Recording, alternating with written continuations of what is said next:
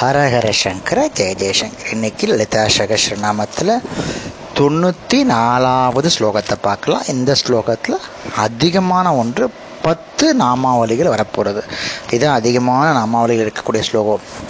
குமார கணநாதாம்பா துஷ்டி புஷ்டிர் மதித்ருதி சாந்தி ஸ்வஸ்திமதி காந்திர் நந்தினி விக்ன நாஷினி அப்படின்னு ஸ்லோகம்.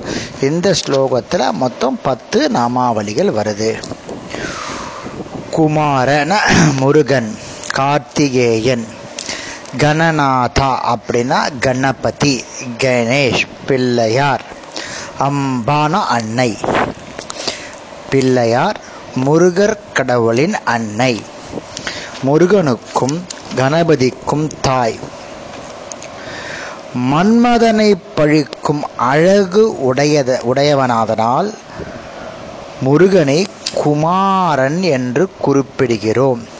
அம்பாள் வந்து முருகனுக்கும் பிள்ளையாருக்கும் கணபதிக்கும் தாயானவள். அதனால் அம்பாளை வந்து நம்ம குமார கணநாதாம்பா அப்படின்னு அழைக்கிறோம். துஷ்டி சதா திருப்தியுற்று இருப்பவள். திருப்தியுடன் இருப்பது என்பதை ரூபமாக உடையவள். திருப்தினா என்ன அப்படின்னா சந்தோஷம் செழுமை ஞானம் தைரியம் சாந்தி மங்களம் பிரகாசம். இந்த அம்சங்கள் யாரிடமாவது காணப்பட்டால் அவர்கள் அம்பாளுடைய கிருப்பையை விசேஷமாக பெற்றவர்கள்.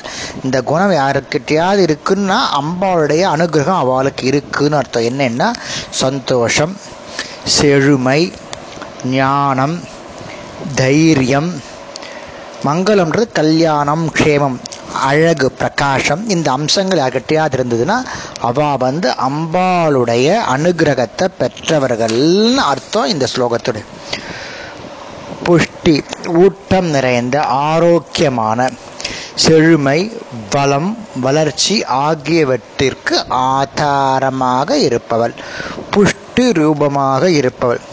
செழுமை ஸ்மிருத்தியாக உடல் நிறைவு அதாவது உடல்ல எந்த விதமான அங்கத்தில் எந்த விதமான குறையும் இல்லாதவர் இருப்பதையே ரூபமாக கொண்டவள். அதனால் அம்பாள் புஷ்டி என அழைக்கப்படுகிறாள். மதி புத்தி ஞானம் மற்றும் அறிவாக வெளிப்படுபவள். அனுபவத்தினால் ஏற்படும் அறிவு என்ற பெயருடையவளை புரிஞ்சுக்கோங்க. பொறுமையாக சொல்கிற ரொம்ப அழகான ஸ்லோகம் இது.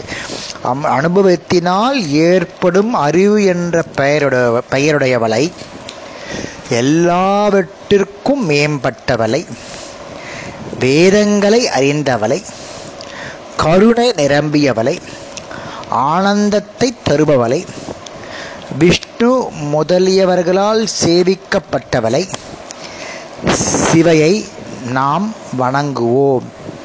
அம்பாள் மத்தி ரூபமாக இருக்கிறாள். அதுக்கான மீனிங் திருத்தி வலிமை துணிவு ஆகியவற்றின் ஊற்றாக இருப்பவள் தைரியமாக இருப்பவள்.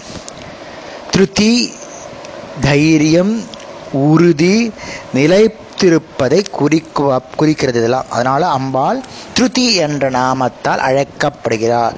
சாந்தி சாந்தம் நிறைந்தவள் சாந்தம் கொண்டவள். அமைதியை தன் ரூபமாக கொண்டவள். மன அடக்கத்தையும் அதனால் பெறும் அமைதி நிலையையும் குறிப்பது சாந்தி. பொருள்களை விரும்பும் தன்மையிலிருந்து இந்திரியங்கள் விடுபடுவதற்கு பேர் சாந்தின்னு பேர்.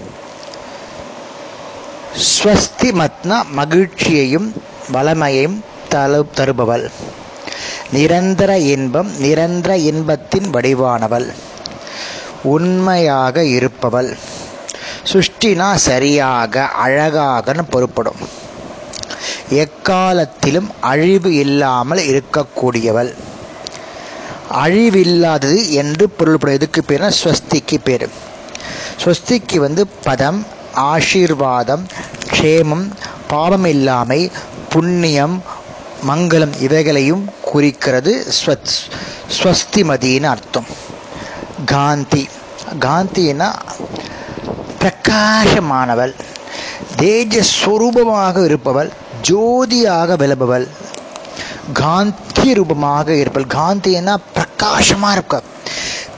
பிறரை வசீகரிக்கும் ஒளிக்கு பேர் காந்தின்னு பேர். நம்ம அறுநூத்தி அறுபத்தி ஆறாவது நாமாவல்ல காந்தி மதின்னு பார்ப்போம். முன்னூற்றி இருபத்தி ஒம்போதாவது நாள் காந்தா அப்படின்னு. நந்தினி மகிழ்வீட்டுதல் ஆனந்தப்படுத்தல். நந்தினினா பேரின்பம் அருள்பவள்.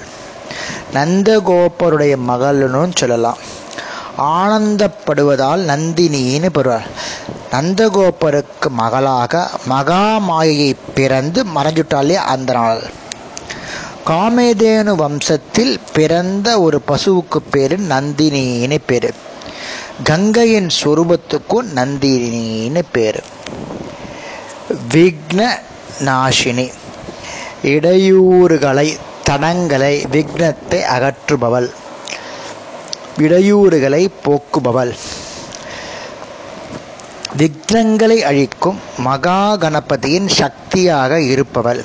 ஆகவே எந்த கர்மா நம்ம பண்ணினாலும் முதல்ல விக்னேஷ பூஜை செய்கிறதுன்னு வழக்கத்தில் இருக்குது அது வந்து ஸ்ரீவித்யா உபாசன முறையிலையும் முதல்ல கணபதியை உபாசித்த பிறகு தான் அடுத்தது வருது. அதனால அம்பாள் விக்னநாசினின்னு பேர் இருக்கும் அம்பாளுக்கு பேர். இன்னைக்கு நம்ம பத்து நாமாவளியை பார்த்துட்டோம். நாளைக்கு அடுத்த நாமாவளியை அடுத்த ஸ்லோகத்தில் வரக்கூடிய அடுத்த நாமாவளிகளை பார்க்கலாம். ஹரஹர சங்கர ஜெய ஜெயசங்கரம்.